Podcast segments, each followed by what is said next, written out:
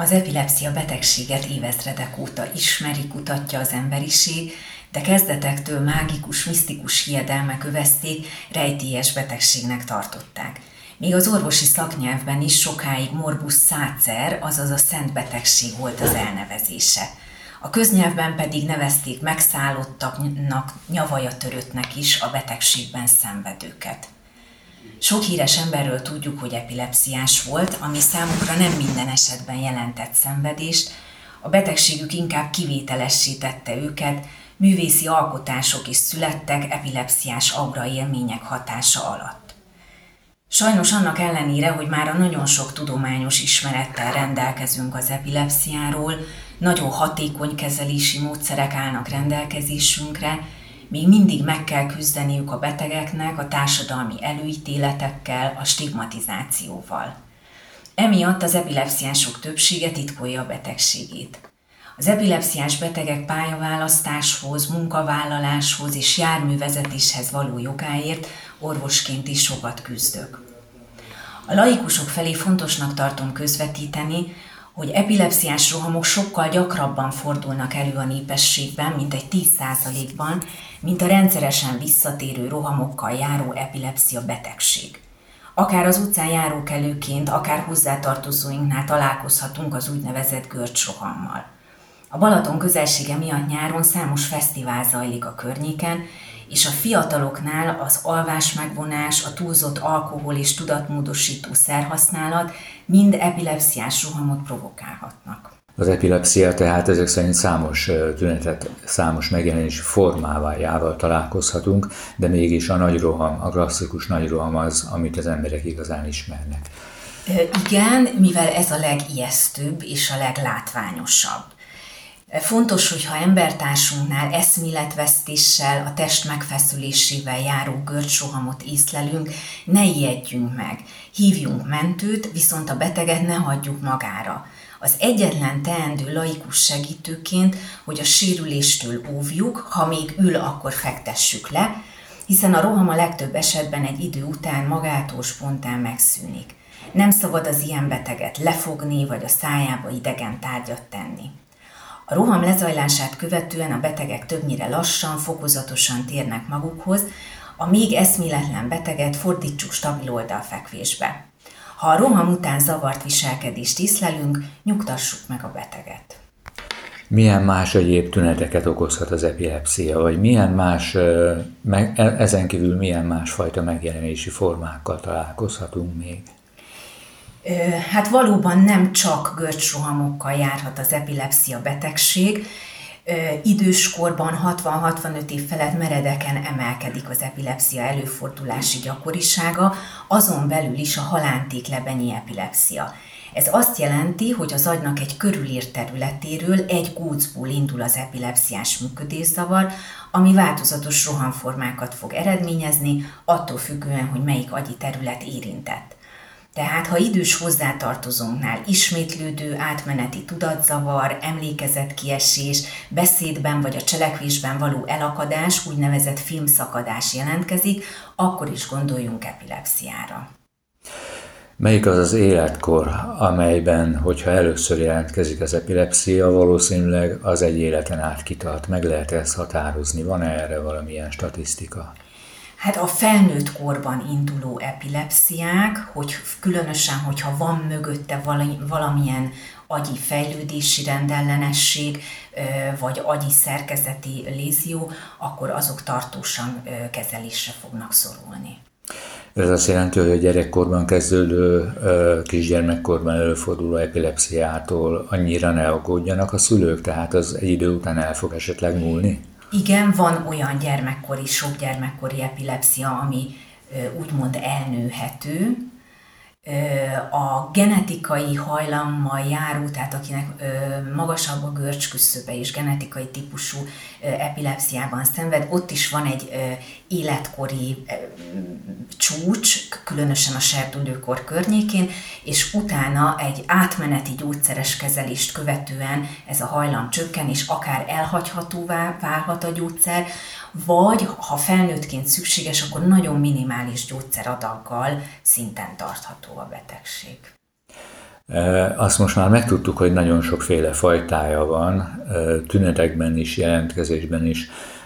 Valószínű, hogy mindegyik epilepsia fajtát esetleg valami más okozza, gondolom én. Ez valóban így van?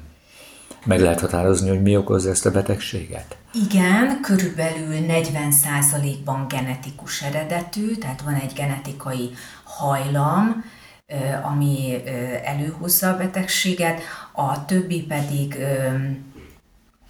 valamilyen agyi rendellenességhez köthető, ezek lehetnek fejlődési rendellenességek, érrendellenességek, koponya traumát követő epilepsia, felnőtteknél a sztrókot követő epilepsia, tehát az időskori epilepsziáknak közel az 50%-a az a sztrókot követően alakul ki. És ezek meg is maradnak a későbbiekben? Igen, ezek kezelést igényelnek, kezelést igen, ezek tartós kezelést igényelnek, és hát különböző agydaganatok, a jó indulatú, lassan növekvő agydaganatok a legepileptogénebbek, mert ott van idő, hogy kialakuljon az epilepsziás működészavar, de a rossz indulatú felnőttkori daganatoknál is számíthatunk epilepsziás roham megjelenésére. Meg lehet-e valahogyan szabadulni ettől a szörnyű betegségtől? Véglegesen. Azt tudom mondani, hogy a jelenlegi ö, módszerekkel a betegek körülbelül 70-75%-a már sikeresen kezelhető, a korszerű készítményekkel csak nem teljes tünetmentesség elérhető, anélkül, hogy kínzó mellékhatásokat okoznának. Hazánkban most már elérhető a modern robotasszociált epilepsia sebészet is a klinikai központokban, tehát azok a betegek, akik gyógyszeres kezeléssel nem rohammentesíthetőek, ez körülbelül 30 százalék, őket a klinikai központokba tudjuk irányítani. Milyen életet élhet, milyen életre számítsanak egy epilepsziás embernek a szülei mondjuk? Tehát mire készüljenek? Akár, akár kitérve arra is, hogy mit tanuljon a gyerek, milyen szakmák javasoltak az ilyen emberek számára. Sajnos még nagyon sok, még mindig nagyon sok korlátozást alkalmaznak az epilepsziás betegekkel szemben, mind életmódban, mind a különböző társadalmi területeken indokolatlanul. Mert hogy a, az epilepsia egy tágfogalom, és ahogy mondtam, nagyon sok beteg tünetmentessé tehető, tehát náluk minimális korlátozásra van szükség. Pályaválasztásban nagyon kevés az olyan szakma, ami, ahol nem lehet epilepsziás betegként munkát vállalni, például a hivatásos buszsofőr, személyszállítás, repülőgéppilóta, magasban nem dolgozhatnak, tehát ácstetőfedő nem lehet, illetve a, a fegyverviselő szakmákban. Tehát a katonárat Katonár, katona, rendőr, tehát ahol, ahol fegyverhasználat van. Esetleg életmód változtatással lehet-e valamit tenni a betegség ellen? A genetikus típusú epilepsziákban a betegeknek is elmondjuk, hogy mik azok az életmódbeli tényezők, amik esetleg náluk rohamot provokálhatnak, tehát ezt mindig személyre szabottan mondjuk el a betegeknek, mert hogy ezeknél az epilepsziásoknál például az alváshiány, vagy az alkoholfogyasztás, provokálhat rohamot, a villogó fényekre való rohamhajlam az csak körülbelül 5%-ban fordul elő. Tehát az epilepsziások kis részét érinti az, hogy kerülniük kell a villogó fényeket. Én úgy hallottam, hogy van nem csak a fények, hanem a, akár a zene is kiválthatja ezt. Létezik ilyenfajta epilepsia is? Igen, léteznek az úgynevezett reflexepilepsziák, amikor egy bizonyos inger váltja ki a rohamot. Ezek lehetnek vizuális ingerek, például bizonyos minta. Van olyan beteg, aki a fekete-fehér padlót vagy a radiátornak a, a mintáját nehezen viseli, de előfordulhatnak akusztikus ingerek, amik rohamot váltanak ki, bizonyos zene, bizonyos ritmusnak a, a hallgatása. Ez mindenképpen szörnyű lehet egy beteg számára, hogy nem hallgathat zenét, nem hallgathatja a kedvenc számait. Gondolom, hogy erről beszámoltak már.